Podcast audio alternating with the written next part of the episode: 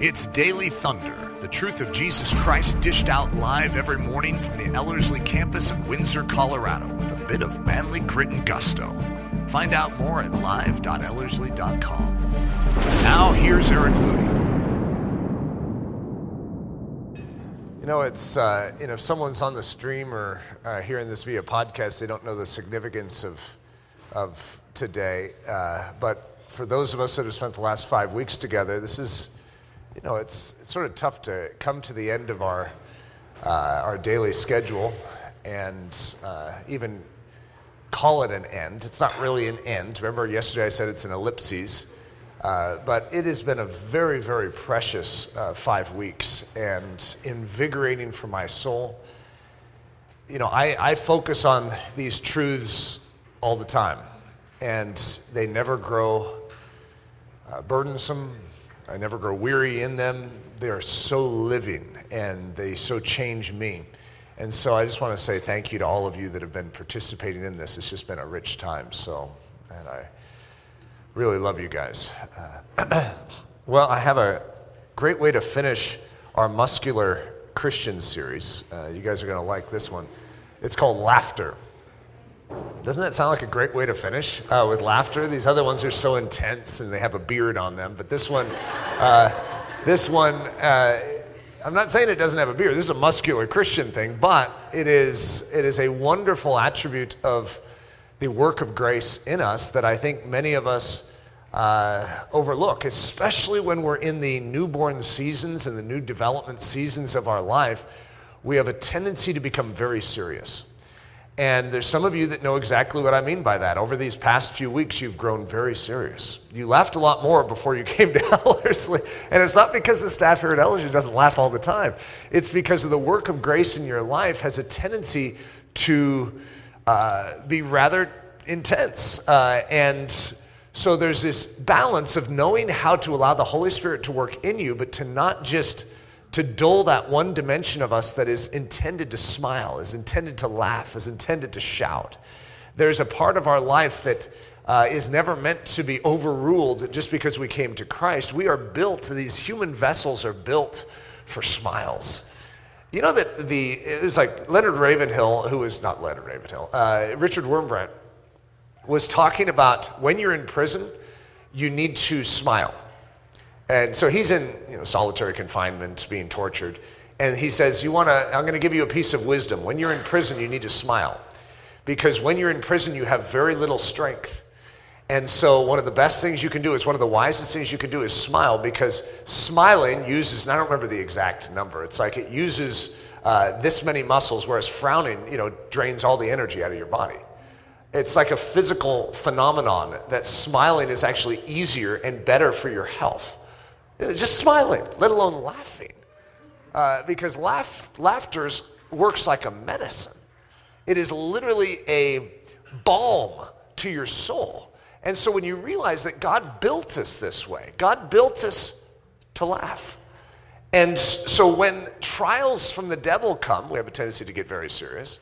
But even when refinement and sanctification from the Spirit of God comes, we have a tendency to get serious because we focus. We get into our focus mode of self uh, reflection and we lose sight of the big.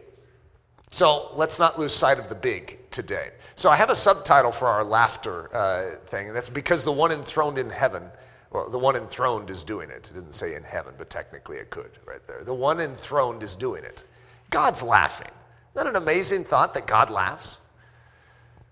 Why do the heathen rage and the people imagine a vain thing? The kings of the earth set themselves and the rulers take counsel together against the Lord and against his anointed, saying, Let us break their bands asunder and cast away their cords with us. Now, this is a fairly serious situation. First of all, this is a very, very famous uh, scripture. To all the Jews, they understand it as a messianic prophecy. Okay, it's, to them, it's a huge deal because very clearly it says, Against the Lord and against his anointed. The anointed means Messiah in the Hebrew, and in the Greek it would be Christos, Christ. This is the Messiah. This is Jesus, right? So the kings of the earth are setting themselves against them. The rulers are taking counsel. They're surrounding, if you will, God, His glory, and saying, We will take you down. It's just a great picture of the cross, too.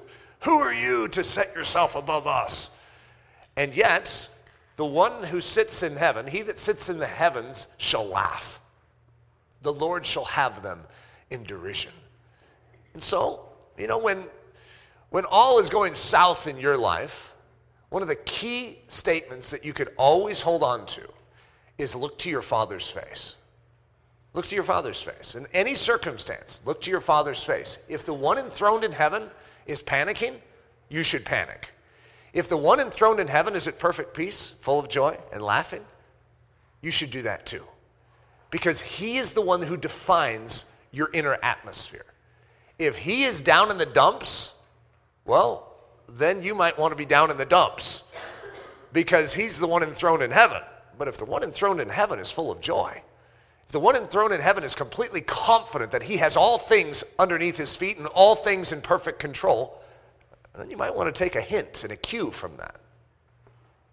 Listen to C.T. Studd's uh, comment on this. If God who sits in the heavens can laugh, his children on earth should be loyal enough to do exactly as their father does. This guy knew how to laugh, by the way. C.T. Studd, the manly man Christian, he knew how to laugh. A merry heart does good like medicine, but a broken spirit dries the bones. We don't want a broken spirit, we want a merry heart. So, King Lune from The Horse and His Boy, uh, C- this is C.S. Lewis's Chronicles of Narnia. Uh, this is a really fascinating quote. For this is what it means to be a king, to be first in every desperate attack and last in every desperate retreat. And when there's hunger in the land, as must be now and then in bad years, to wear finer clothes and to laugh louder over a scantier meal than any man in your land. In other words, if you're going to lead and you're going to lead well, then you laugh louder. In other words, you, are setting the pace. It's, it's the simple principle of if you're the president of the United States, I always, I always call it be presidential. And that means when everyone else is panicking, you cannot panic. When everyone else is like running around going, oh no, then it's your job to wear your sweater vest onto you know, the television set and they get the cameras on you. And then you give peace and you say, look, everyone, we have it under control. Everything is going to be fine in this land. And if there's terrorist attacks, then you get on in your sweater vest and you say, just know that we will get those terrorists. No terrorist mess, messes with our country and gets away with it. And then all the people go, oh. In other words, you're the one that sets the pace. Everyone is looking at your countenance. And that's why we look at God's countenance. Because we can't depend on earthly leadership to define our countenance. We need to look at heavenly leadership. However, if you are earthly leadership in a home, you know that you could have bombs going off outside, and if children have a, a father who is perfectly calm, you know that they'll calm? Even if they, what is that, Daddy? Oh, it's just some noise. It sure does seem pretty loud. I mean, there could be bombs dropping. Just look at my face, kids. Do I look scared? No. Well, then you shouldn't be either. You see, you set the pace for every leadership environment you're in. So you might as well set it for your own soul. Look at heaven and then smile at your soul and say, You're all right. Be still, my soul. All is at peace and rest because God sits enthroned. So you have to set a pace. You set a pace for your own soul, you set a pace for your marriage, you set a pace for your family, you set a pace for your church, your ministry, you set a pace for your business, whatever it is. Look at the one enthroned in heaven. If he's laughing, you laugh. You laugh louder than anyone else around you. The art of tickling, as employed by Eric Ludy. So I don't know if any of you guys have noticed, but uh, I oftentimes will tickle. Now, if any of the girls in here are like, I don't know that he's ever tickled me, that's on purpose. okay, I reserve my uh, tickling, except for Harper. Harper will get some tickles, uh, but and my my Avi and uh, Lily will get tickles too.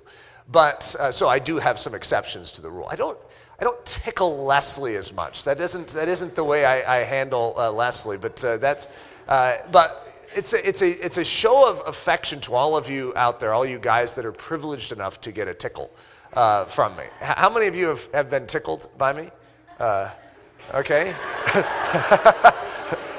so almost 100%. I realize that Andy over here has never gotten tickled. I'm so sorry, buddy. Uh, but so oftentimes I'll just walk by and I'll and I'll oftentimes even make a note. Sometimes I'll do it silently, you know, and I'll just go, you know. But I'll, make this note. I'll still be thinking the sound, even when I'm doing it, because there's something. My brother and I invented this sound when we were growing up, and that was what we'd always do. We'd go, and uh, so other people will try it and they'll be like, it's like no, no, it's. And I, don't know if it's a Ludy skill, you know, to be able to make that noise. I haven't figured that out. But some people just do not make the sound correctly. But here's what I want you to know what it is I have a whole bunch of joy inside of me, a whole bunch of affection, a whole bunch of love, and it needs to come out. So, how does it come out? It comes out via this finger into your side. I am sharing something with you, okay? I'm sharing. I'm sharing something that we can call laughter. And that is, and you'll notice that, you know, some people don't like it. They're like, hey, hey, don't do that. That takes all the fun out of it. When you don't receive the poke, you know, God wants to tickle us too. And we're like, hey, don't do that. And then you, you miss all the fun. God's like, hey, I, we could have laughed together, but you just blew that. so, in other words, it's passing along something to you that I want you to have. It's laughter. I saw Brandon. Oh, look, you guys are tickling right now. Hey, focus, focus. Okay, so since I can't poke you all right now, I'm going to just give you some good stuff. About, I don't know, 10, 12 years ago, I had uh, someone just send me this email with this collection. It's just, I, have found such delight in it over the years. So, three year old Reese, and this isn't my Reese, this is a different Reese, uh, says, Our Father who does art in heaven Harold is his name. Amen. you see, now, now what I just did with that is I, I, I shared something with you, right? It's an impartation of something. You see, laughter doesn't have to be crude, it doesn't have to be jocular, it doesn't have to put other people down. There's a delight, there's a heavenly variety, a heavenly rendition of laughter that actually lifts the soul upward. I have a few more.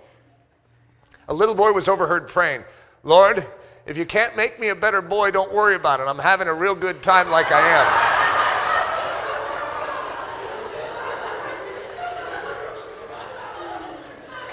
So after the christening of his baby brother in church, Jason sobbed all the way home in the back seat of the car. His father asked him three times what was wrong. Finally, the boy replied, That preacher said he wanted us brought up in a Christian home and I wanted to stay with you guys.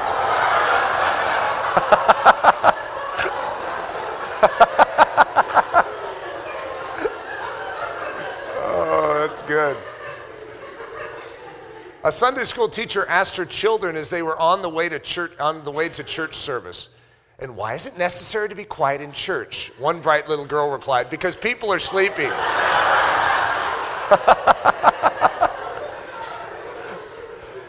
A mother was preparing pancakes for her sons Kevin 5 and Ryan 3. The boys began to argue over who would get the first pancake. Their mother saw the opportunity for a moral lesson. If Jesus were sitting here, he would say, Let my brother have the first pancake. I can wait. Kevin turned to his younger brother and said, Ryan, you be Jesus.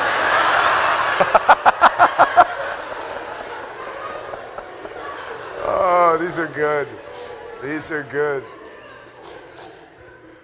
A father was at the beach with his children when, when the four year old son ran up to him, grabbed his hand, and led him to the shore where a seagull lay dead in the sand. Daddy, what happened to him? The son asked. He died and went to heaven.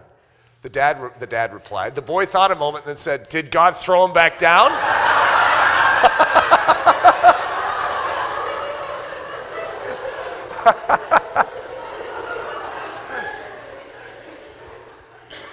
Wife invited some people to dinner. At the table, she turned to their six year old daughter and said, Would you like to say the blessing? I wouldn't know what to say, the girl replied. Well, just say what, say what you hear mommy say, the wife answered. The daughter bowed her head and said, Lord, why on earth did I invite all these people to dinner?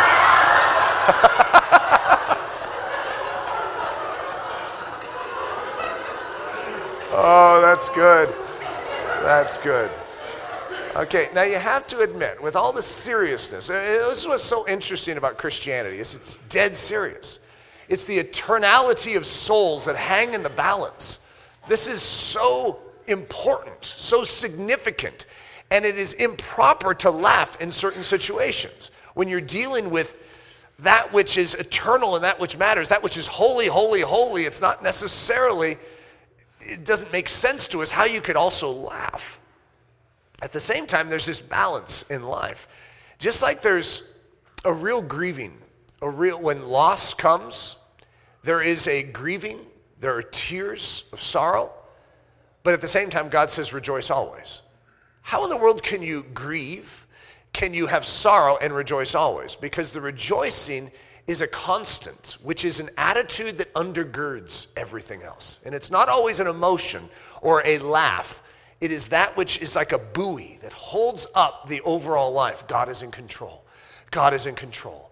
God will turn all things that the enemy has meant for evil into good for those that love him and are called according to his purpose. That undergirds everything that we ever go through in life.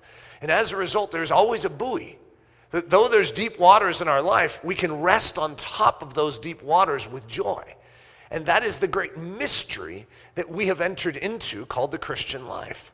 That though we will be hampered, we will be tried to the uttermost, we will uh, experience sufferings and tribulations, we're the most joyful people on earth. And we laugh more than anyone else laughs. How could you laugh more when you experience more trials? When, you, when we oftentimes think about it at first, more trials would equal more tears. When in actuality, to us as Christians, more trials equal more rejoicing. Doesn't mean we won't have tears, oh, we will have them.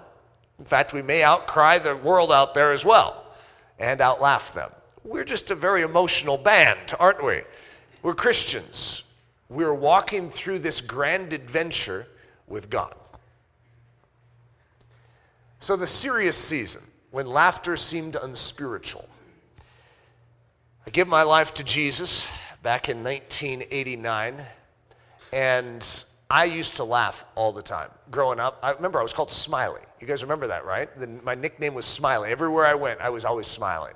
And everyone, you know, people would say, well, the reason Eric's so happy is because he's had it easy in life. And, you know, he has a, he has a, he has parents that are not divorced. Every one of my friends seem to have divorced parents.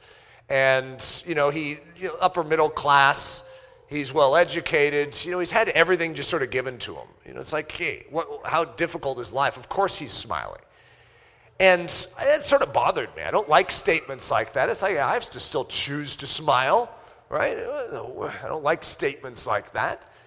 And yet, when I came to Christ, I I went through such a serious season. It's really interesting. So it's like, here I am. I yield my life radically to Jesus Christ, and I was so serious. I mean, there's people dying and going to hell.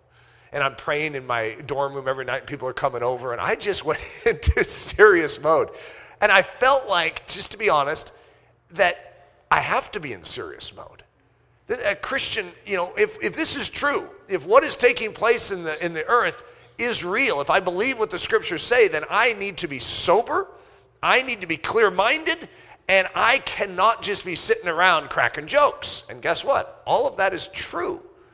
It's not just cracking jokes. You see, there was an earthly form of laughter that I used to engage in. Oftentimes, it was putting other people down. It was uh, witty, so it draw attention to me. Uh, it was oftentimes crude. In other words, you take bodily noises and you know lift them up to draw attention to them. There's all sorts of sorts of jocular humor that I engaged in, and it was really funny. I mean, I laughed a lot, and, and yet when I left that, and if I left that behind, what's I don't have any other humor. There's no other humor. I don't know how to function in humor over here. Did you know that God has His own variety of humor? However, if you don't exercise it over here, you have no idea. So when you go over here, there's a transition where all you know is what you used to laugh at, and you don't know exactly how to exercise God's humor. That's normal. So oftentimes you can go into a serious season. I don't even know how to laugh over here. And yet God's laughing. And so when we allow God to cultivate his life within us, this is one of the things he wants to train us in. I honestly believe that I am the happiest guy on earth. And yet, I have a tremendous amount of difficulty in my life, a tremendous amount of challenge in my life. It is not challenge and difficulty that erases laughter. When you have God Almighty, He overrides all these things. It's like He goes above it, like the eagle in the storm. There's a storm, but that eagle has the strength in its wings to rise above the storm. So, though there's still a storm, you could be in the midst of a storm in your life, but you're above the storm as opposed to beneath it. So, my mom gave me a book for Christmas. Uh, this is the book. I, I, just put the cover. I'm not even trying to propose the book. I don't even know that I read it. I can't remember anything about it. However, uh, Chuck Swindoll's Laugh Again. That's what my mom gave me. She's like, Eric, I just really feel that this would be good for you. yeah, thank you. Uh, but that's exactly what I needed. And I'm not saying the book, but I needed to laugh again. I needed to understand the joy of the Lord. I needed to understand the merry heart. I needed to understand that the one enthroned in heaven laughs. So here's our word in the Hebrew. It's a really funny word. And you know, you guys have heard of an automatopoeia. It's a word that uh, sounds like what it means, like woof. Like woof would be an automatopoeia. Meow would be an automatopoeia. and so to talk is an automatopoeia. Now, uh, this means to laugh, to sport, to play. So in the Hebrew, it would be like ha ha in the English, right? So I'm not sure what a uh, Hebrew laugh sounds like, but it's talk, it's talk, it's talk, talk, talk, talk, talk. So that's, that's my Hebrew laugh right there.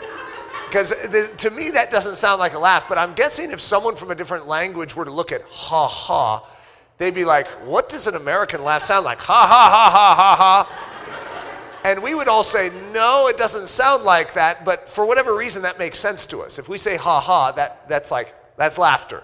So somehow this sounds like laughter to, to them. Yitzhak, yitzhak, yitzhak.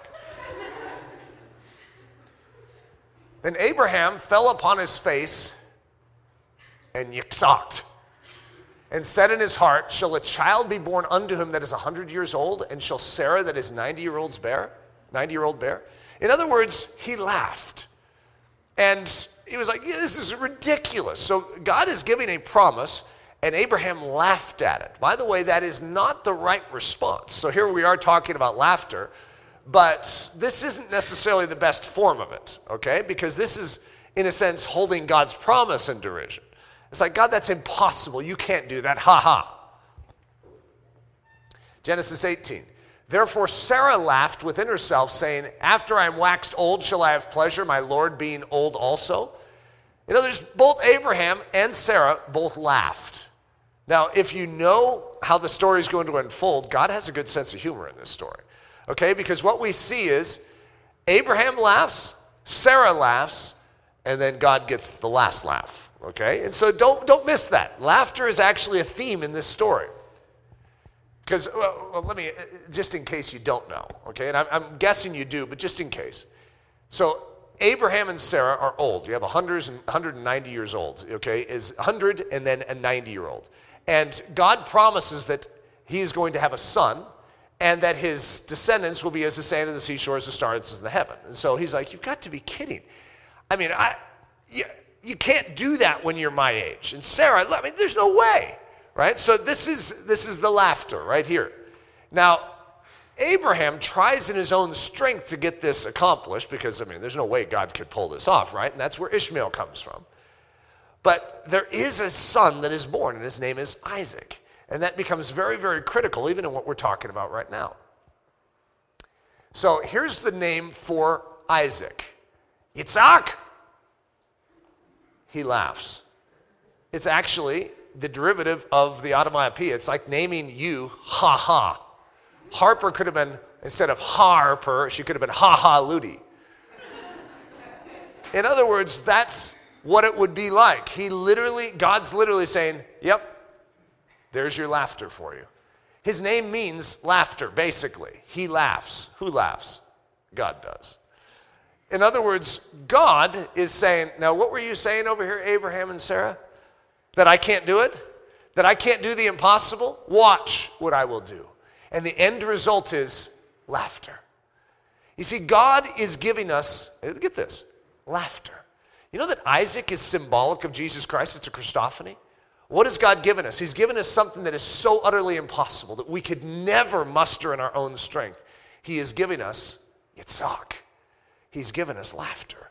It's an amazing thought to think that what Christ is for us is the laughter of God. And he's saying, I know, I know what you were thinking, but I get the last laugh. He's given us his own laughter. He's poking us, saying, Did you get that?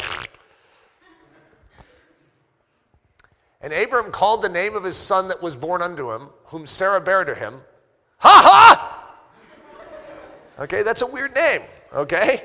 But that's the name that he picked. It's like, okay, I, I think we get the point, God. This is laughter. So, Mount Moriah, it's an amazing thought to think that God is going to ask Abraham to take his son, laughter, and to bring it up to Mount Moriah and to lay it down. And as he raises the knife, he says, Stop. You see, he's provided something. He's provided a ram, get this, so that Abraham could keep his laughter. Isn't that a great statement? Okay, in other words, we have been supplied with a ram in the thicket. His name is Jesus Christ, so that we can keep our laughter. I like that. It's, it's a really nice turn of phrase there. In other words, God desires you to learn to laugh. So, for those of you that are going through a very sober, serious season, there's nothing wrong with being sober minded. It's actually very, very significant and very important. There's nothing wrong with being serious about your Christianity, it's essential. But what God desires to do is to layer in this bubble. It's sort of like having water and then adding some seltzer into it. That, that carbonation. It's like you need a little carbonation in your soul, something that bubbles. There needs to be a merry heart in there. And so, if that's something that you crave, it's, nece- it's a necessity for a muscular Christian. A muscular Christian is going to face greater trials, greater hazards, greater dangers because they're more bold, they're more audacious. They're going to step into situations that most people would never dream of stepping into. So, what do you need? You need to be able to laugh more.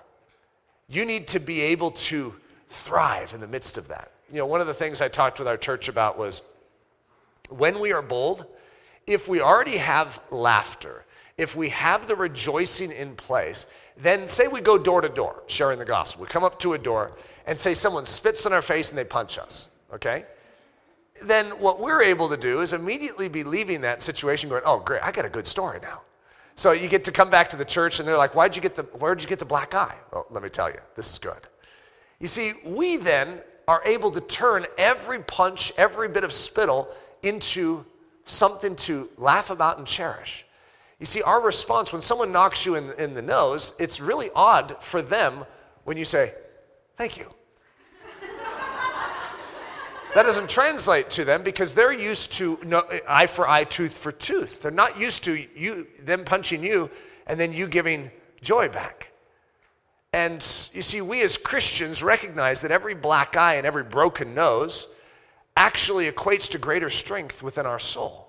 You know, sometimes we get a black eye and a broken nose for being stupid, and that's different, okay? The Spirit of God needs to correct that. If we're rude, we come up to that door, you know, bang really hard, and they're like, Could you go away? No! Uh, that's a whole different reason for why you might get a broken nose. Uh, and so, the point being, when we exhibit Jesus, the love of Jesus, and share in obedience with what the Spirit of God is doing, it puts us at a higher risk rating for exposure to difficulty, exposure to challenge, exposure to trial, exposure to spittle on the cheek. And as a result, we need to be extra ready with love, extra ready with humility, extra ready with joy, extra ready with laughter. That's what we need. We need to be armed and dangerous for this battle. Our, the weapons of our warfare are mighty, but they're not carnal ones. They're not like machine guns and hand grenades.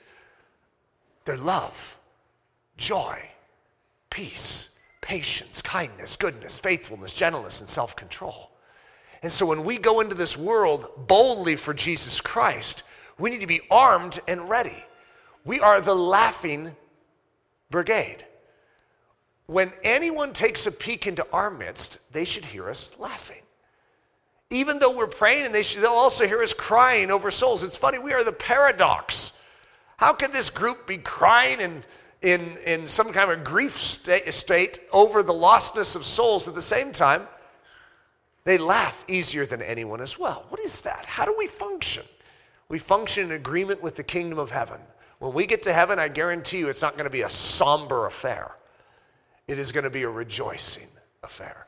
We are going to be in the presence of the Most High God, and though we will fall down and cry out, Holy, holy, holy, we need to also remember that the one enthroned in heaven has a great sense of humor.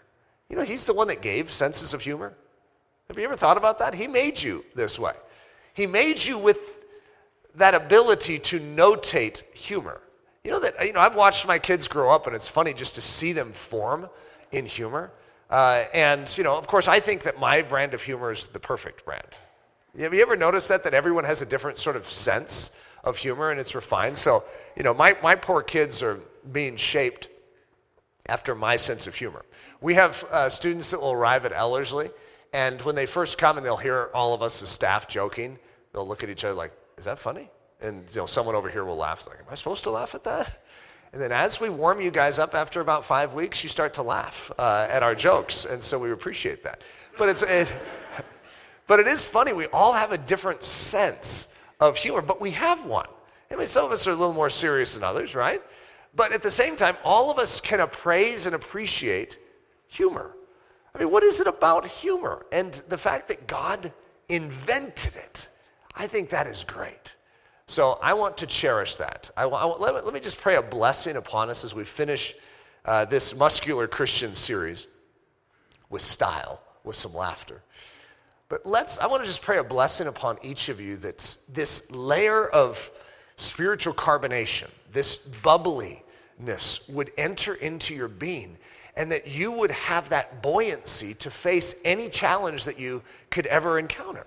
I don't see why you wouldn't want that. So if I were you, I would say, God, I want it. I want the fullness. I want the fullness of joy. Even though I want to carry your burdens and I want to weep when you weep, I want to laugh when you laugh. All right? Father, I pray a blessing upon each person here anyone who's listening in, Lord, I just ask that you would bless with laughter, with a merry heart, with the joy of the Lord.